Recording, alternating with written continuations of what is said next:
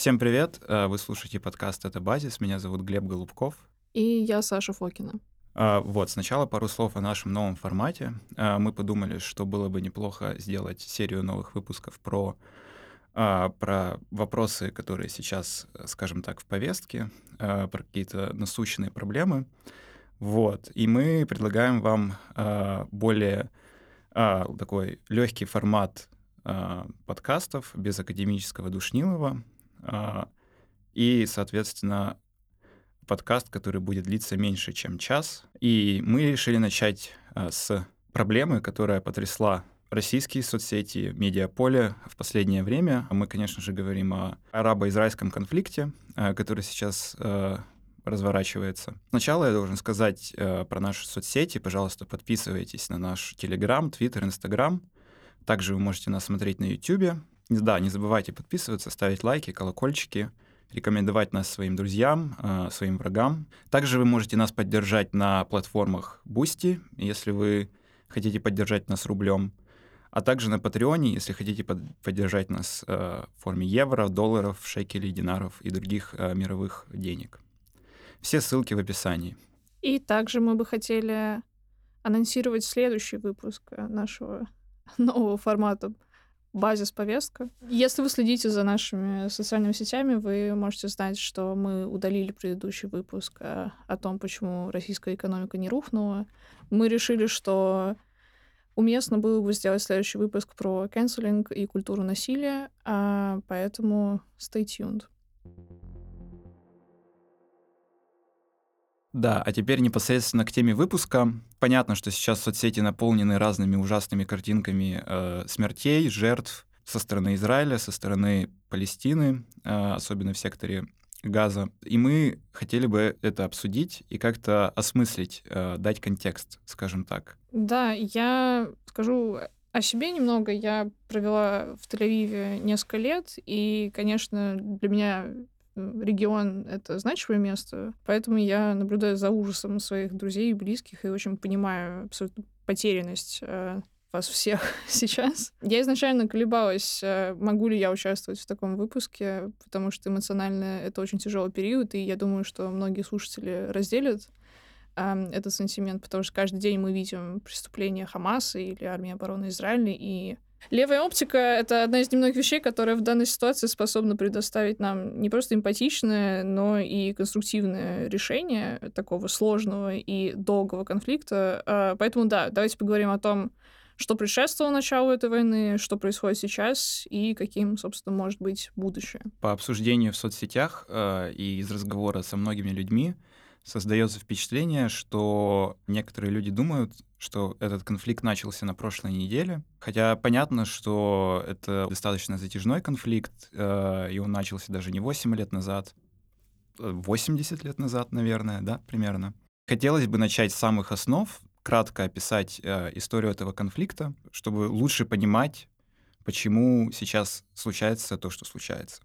Вот, поэтому я хотел бы попросить тебя рассказать, э, Саша, э, про то, как этот конфликт начался, и почему мы находимся сейчас в этой точке? Ну, для этого нам надо вернуться, наверное, в конец XIX века с подъемом национальных государств, в первую очередь в Европе, а в эпоху больших колониальных проектов, и понять, что э, еврейскому населению, в первую очередь в Европе, жилось э, не сладко, собственно. А 19 век — это момент э, перехода от так называемого старого антисемитизма к новому антисемитизму.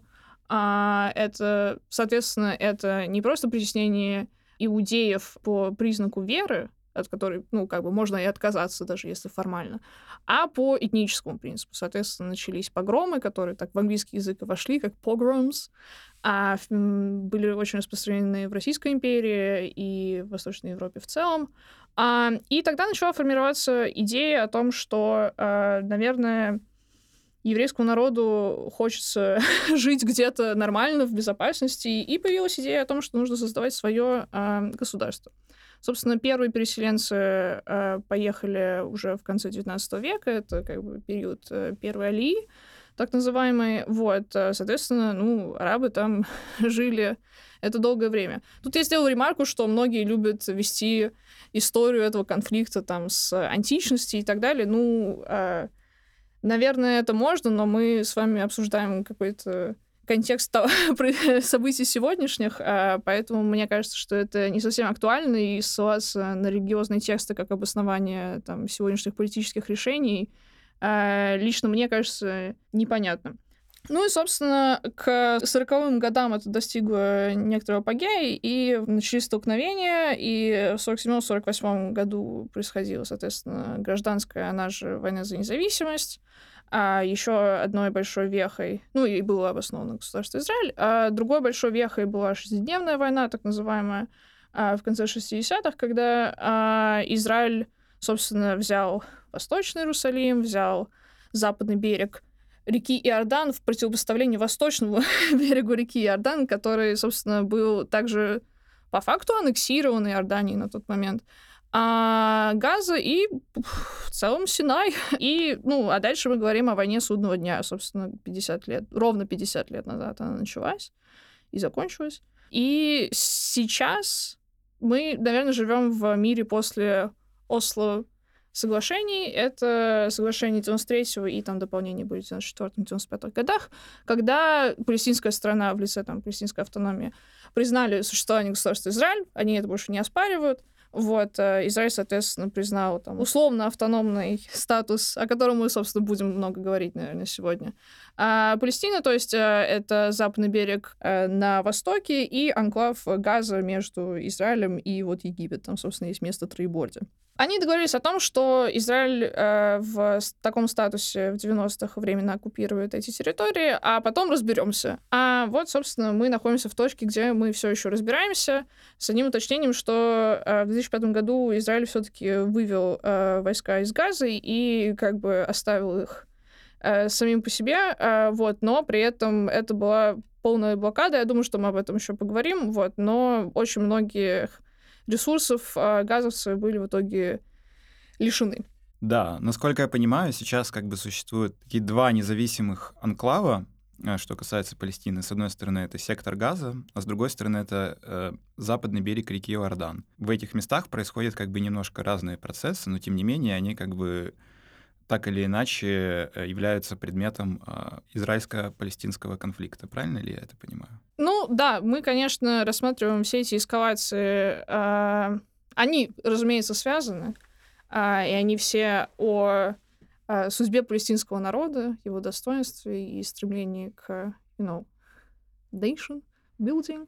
Да, конечно, ситуация совсем разная. То есть э, Газа существует под э, Хамасом, а они, ну, население там его избрало по итогу некоторых э, вооруженных столкновений. Собственно, Хамас в годы второй интифады, это такой период терактов в 90-е нулевые, очень страшных, а в Израиле они получили, скажем так, симпатии части населения. Вот сейчас Хамас занимается ну, это сложный вопрос. А, выборы там, очевидно, не проводятся. Хамас — это единственная власть. А, все, кто говорят о каком-то продвижении к миру, а, попадают автоматически в тюрьму за якобы коллаборацию с Израилем. На улицах нищета, ужасная безработица, Э, безумный наркооборот. Ну, в общем, и главное, нет возможности уехать плюс-минус. То есть э, для выезда в Израиль э, нужно какие-то очень серьезные проблемы со здоровьем иметь. И то это какая-то исключительная ситуация. Вот.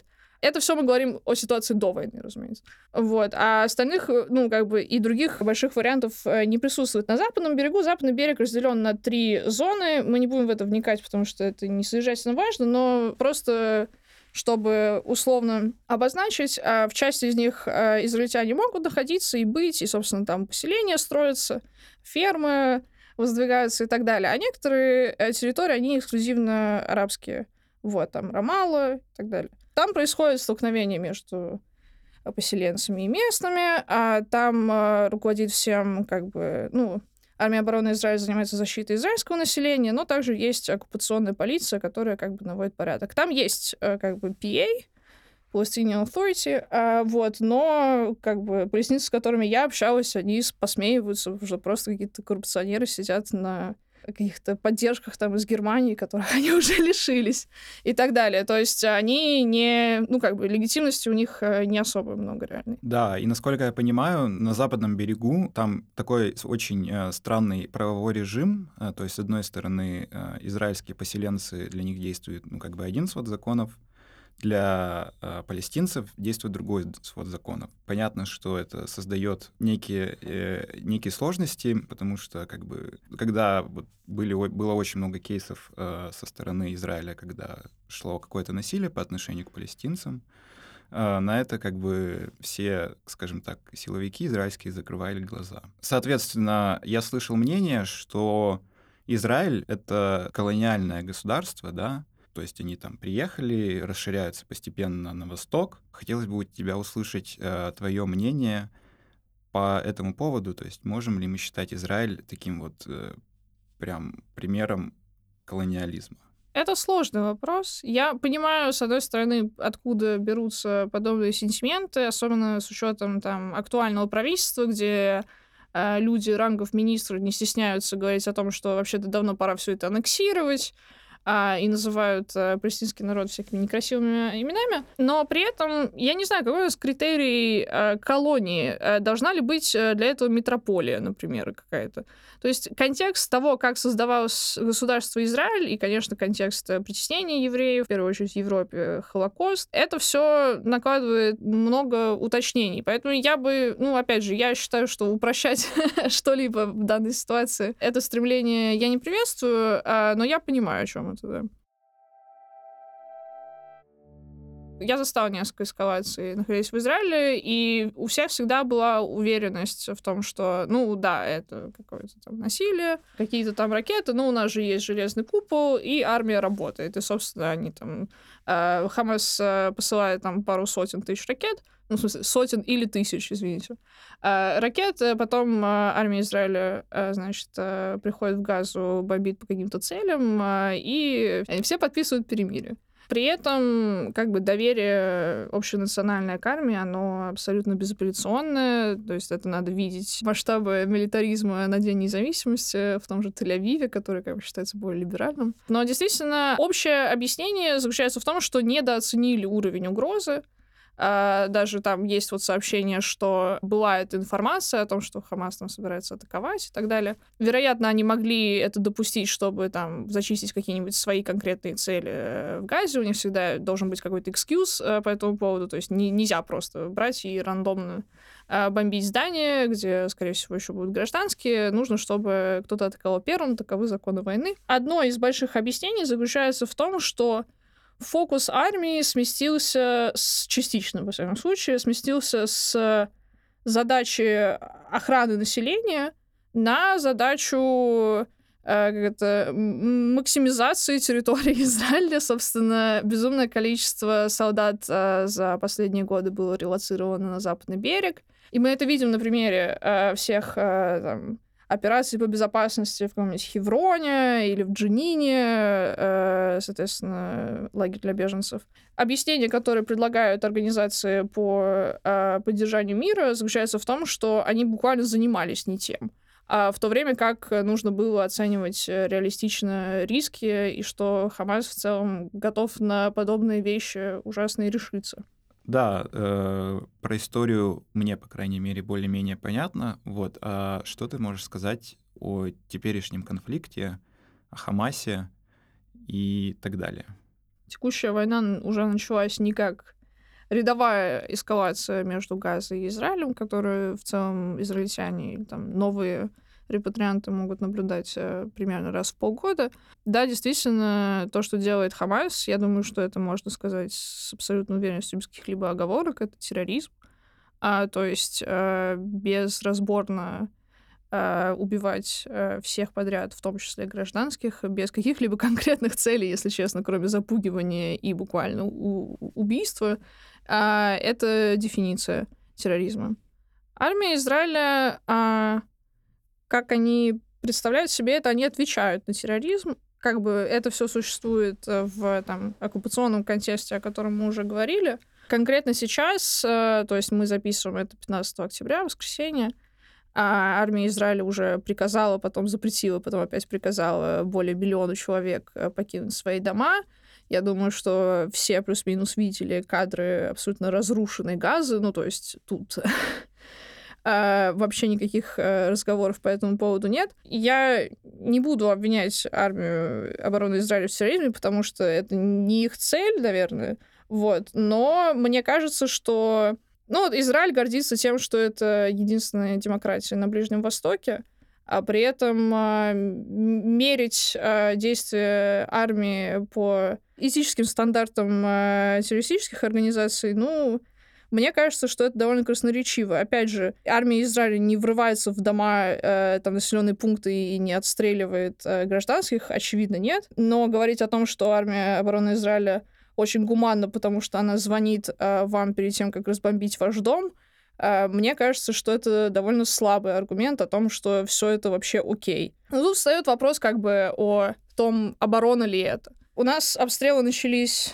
чуть больше недели назад, а отвечать на них армия обороны Израиля начала почти сразу. А обстрелы продолжались.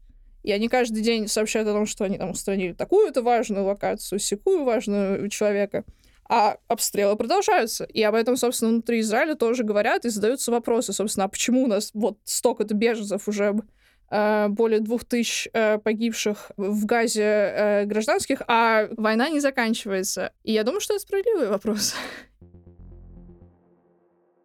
На этой ноте хотелось бы э, перейти, э, скажем так, к более близкому к нам инфополю, да, то есть российский интернет, Твиттер, Телеграм, на мой взгляд, однобоко освещают э, эту войну. Э, я видел немного, э, немного или даже, может быть, много э, российских высказываний э, в сторону арабов. Очень много таких э, очень спорных пассажей. Вот э, могу зачитать один из них. Вот человек в Твиттере пишет. «Я не святой. Мои запасы сочувствия и жалости не маленькие, но не бесконечные. И я все их уже истратил на украинцев и на израильтян. На жителей Газы, даже трижды ни в чем не виноватых, их уже не осталось. Головой я все понимаю, но пусть о них Хамас печалится, они его выбрали. Э, мне кажется, очень показательный твит, э, потому что он, с одной стороны, представляет арабов, палестинцев как э, скажем так, людей, которые выбрали Хамас, да, то есть и тут можно провести параллели с некой риторикой э, западных людей, э, некоторых, которые говорят, ну вот, э, почему вы вот там вот россияне не поменяете враждебный вам режим, он же такой преступный и так далее. То есть тут, по-моему, параллель очевидна, но более того, Тут еще палестинцы представлены как некие люди второго сорта, потому что, ну, вот на израильтян и на украинцев терпения хватает, сочувствия и жалости, извиняюсь, сочувствия и жалости, но как бы на, на палестинцев не осталось. Что тебе есть сказать по этому поводу? Ну, я в если честно, от всей этой твиттерской реакции. А содержательно сказать мне нечего. Мне очень жаль, что такие чувства и сопереживания вообще окей. Меня очень злит, когда говорят, что нет невиноватых, а, значит, жителей Газа, соответственно, они все повинны, соответственно, давайте их коллективно наказывать сейчас, давайте отнимем у них воду, а, скажем всем а, уходить, а то мы их всех разбомбим, в то время как больницы говорят, мы не можем. Когда заканчиваются медикаменты, еда, и просто, ну, как бы, это вообще не окей. А я не знаю, как бы все говорят тут о какой-то человечности, ну, мне кажется, что тут вопросы как бы нужно задавать э, к элитам в обеих ситуациях. И, конечно, к Хамасу есть очевидно много вопросов. Я думаю, что мы это уже обсудили. А, но это, да, это довольно прямолинейные двойные стандарты. Я не знаю там, условно, конкретно, что с автором этого твита очевидно в мире в целом Э, да, к людям, которые не прям белые, к ним отношение несколько пренебрежительное, есть как бы флер э, исламофобии в целом мире после там теракта 11 сентября или в нашем контексте тоже известных событий 90-х, э, но это неприемлемо. Ну да, мне эта риторика на самом деле напоминает э, риторику э, 2000-х годов э, про мочить в сортире, то есть, ну, на мой взгляд, тут разницы нет. Сейчас э, вот у нас российская твиттерская оппозиция тоже, получается, э, мочит в сортире палестинцев, сидя на диване при этом. Ну или где-то там. Не валидируя нисколько подобную риторику, я также замечу, что на фоне событий последней недели рост антисемитизма в западных странах, ну, конечно, в арабских странах в том числе, э, очевиден. А я не имею в виду антиизраильские демонстрации, которые любят называть автоматически антисемитскими. Я думаю, что там есть доля людей, которые очень рады э, пожурить э, еврейский народ, э, но, конечно, есть люди, которые к таковым не относятся. Каждый раз, когда подобная эскалация происходит, это рост насилия э, вторичного, третичного по всему миру, потому что диаспоры, как э, арабские, в частности, палестинские, ровно как э, еврейские диаспоры по всему миру, они просто есть, и как бы, ну, это факт. А я еще также скажу, раз уж мы говорим про всякие диаспорические внешние реакции, многие еврейские диаспоры по всему миру тоже критически отнеслись э, к тому, что происходит. А, то есть там а, в ряде университетов в Америке там люди стоят с плакатами «Нет моего имени», и так далее. И я думаю, что это тоже все заслуживает внимания. Собственно, эти организации наравне с институциями, которые выступают за мир э, уже внутри Израиля и в Палестине, они говорят о необходимости деоккупации, и, собственно, это направление, на которое они э, ориентируются. Сейчас хотелось бы поговорить о том, что ждет нас дальше. Ты уже упомянула, что вот есть такое мнение, что вот Израиль это единственная и неповторимая демократия на Ближнем Востоке, да, но при этом мы знаем, что незадолго до эскалации э, конфликта в Израиле были протесты, то есть против э, такого довольно правого правительства Нетаньяху. И хотелось бы сейчас э, поспекулировать на том, что ждет э, это правительство, уйдет ли оно в отставку, останется ли. Вот. А каково твое мнение? Ну, во-первых, про протесты. За этим наблюдать было очень интересно, потому что совершенно очевидно, коалиция, которая сейчас во власти, она ну, она ультраправая, тут нет э, как бы каких-то других э, эпитетов по этому поводу. То есть один из э, министров э, причастен, э, как предполагается, к убийству премьер-министра Ицхака Рабина, который подписал, собственно, единственное последнее а, мирное соглашение в Осло. И общая риторика, она очень правая в отношении палестинского вопроса. Протесты, однако, были не по этому поводу. Протесты были, в первую очередь, а, по теме а, судебной реформы, которая ограничивала в высокой степени демократичность режима, и по ряду других вопросов, там, про служение в армии среди ультраортодоксов и так далее. И за этим было очень интересно наблюдать, потому что свободу и демократию вроде как требовали, но все еще частичную. От этого были смешанные чувства. Собственно, демонстрации, которые очень редко проходят там в солидарности с э, жителями Палестины, они проходят в моменты эскалации, там, когда вот я была, например, в 2021 году, была довольно продолжительная эскалация и соответствующая операция армии Израиля в Газе. Была небольшая демонстрация, там человек 100, может быть, 200 в Тель-Авиве. Это все. А, как может быть, в Хайфе еще считается условно прогрессивным городом. И иногда на Прайде тоже известно, на Тель-Авивском, там, любовь для всех, там, мир для всех и так далее. Вот. А дальше таких лозунгов особо не слышно, поэтому, к сожалению, прогнозы у меня будут не очень на тему будущего конкретно этой коалиции. А, сложно судить. А, все сравнивают актуальную эскалацию с войной судного дня, когда тоже был потрясающих масштабов промах из Масада и армии обороны Израиля, и, соответственно, э, премьер-министрка, первая на данный момент последний премьер-министр, женщина, Гольда Майер, э, она как бы по окончании конфликта, ну, она перестала быть премьер-министром, она ушла в отставку, и а, я смотрела недавно интервью с ее внуком, и он как бы говорил о том, что она винила себя за весь этот промах и как бы за всю боль, которую принесла эта война э, Израилю. А я думаю, что человек, э, который участвовал в последних выборах э, ради того, чтобы избежать уголовного преследования за свои коррупционные дела, и я сейчас говорю о Бенемине Нетаньяху, я думаю, что ожидать от него таких поступков нам не следует. А в целом сентименты внутри общества — это, ну да, ралли вокруг флага, так называемый, а при этом я не уверена, насколько оно именно ралли вокруг э, там Биби и так далее. А куча волонтерских организаций, люди вообще самоорганизуются очень активно там. э, помогают, там, набирают вещи для людей, которых вот сейчас э, резервистов, значит, призвали. Или там есть горячая линия для общения со стариками, у которых вот сейчас тоже там погибли родственники или еще что-нибудь. Это все потрясающе выглядит, это дух и сила, и этому можно только позавидовать, как вообще комьюнити. А, но с позиции там будущего палестинского вопроса, ну, к сожалению, мы сейчас будем смотреть, то есть мы все это не закончилось, мы не знаем, что будет с газой, будет ли газа по итогу всего происходящего. А, но я думаю, что вопрос о двух государствах для двух народов а, сейчас отодвигается очень далеко. И это печально, потому что, ну, Давайте честно, оккупационный формат э, существования — это не окей. Это прямолинейная опрессия. Как бы, да, есть аспект э, вопросов безопасности, но решать их э, таким путем неконструктивно. На мой взгляд, если убить часть гражданского населения и э, обездомить э, людей в больших масштабах, чем это было сделано в сороковых, а тогда как бы так называемый большой исход палестинцев — это 700 тысяч человек, что уже меньше, чем сейчас. Мне кажется, что дерадикализации в целом, если мы говорим о вопросах безопасности исключительно, это не способствует.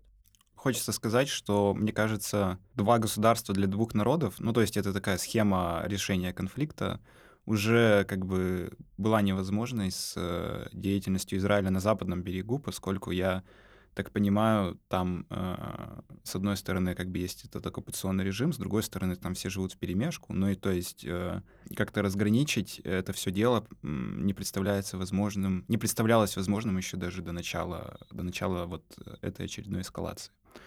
Вот. А с другой стороны, как я понял, что другая идея, то есть одно государство для двух народов, Uh, тоже сейчас не представляется возможным, потому что, ну, все понимают, что сейчас происходит. Еще хотел у тебя спросить такой вопрос. А, вот с чем связана такая безраздельная поддержка международная Израиля?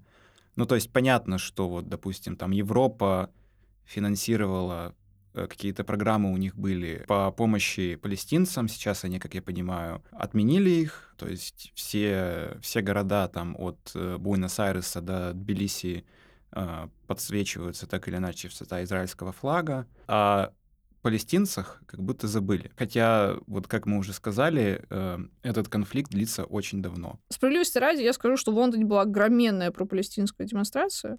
И я думаю, что, ну, как бы, я конкретно за этим аспектом не следил, потому что, если честно, я сошла с ума на фоне всей медиаповестки. Тут много аспектов. В Европе в целом, как бы, и там, в первую очередь, в Германии, это, конечно, все отчет от последствий Второй мировой войны и понимание, там, уровня своей ответственности по этому поводу.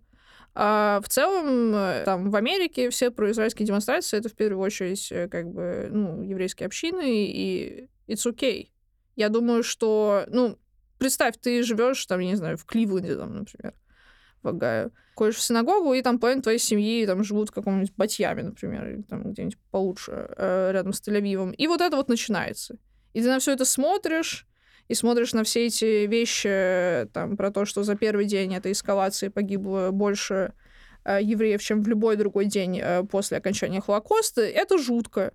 И я думаю, что, ну, как бы, солидаризация в этом смысле довольно понятная и прямолинейная.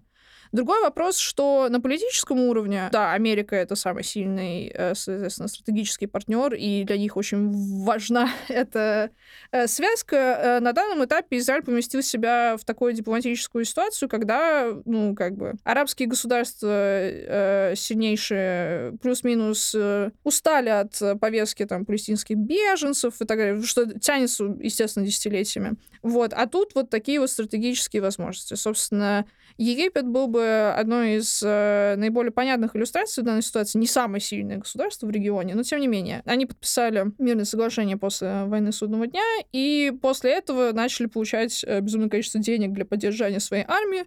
Они сотрудничают с Израилем э, с, по борьбе с ИГИЛ, э, запрещенной в России организацией террористическая, э, в Синае. При этом, как бы, ну, у нас есть авторитарный такой немного военизированный режим э, Сиси, и есть арабская улица, которые, соответственно, таких э, сентиментов не испытывают. Я не, не исследовала конкретно вопрос, но мне кажется, э, теракт, в котором погибли израильские туристы, там в Синае было что-то такое, я думаю, что это об этом. Не беру, ну, как бы не берусь утверждать на 100%, но это была моя семинутная реакция, когда я это увидела. И в целом, как бы, если ты Э, погуляешь там по улицам, по рынкам, ты найдешь очень интересную литературу.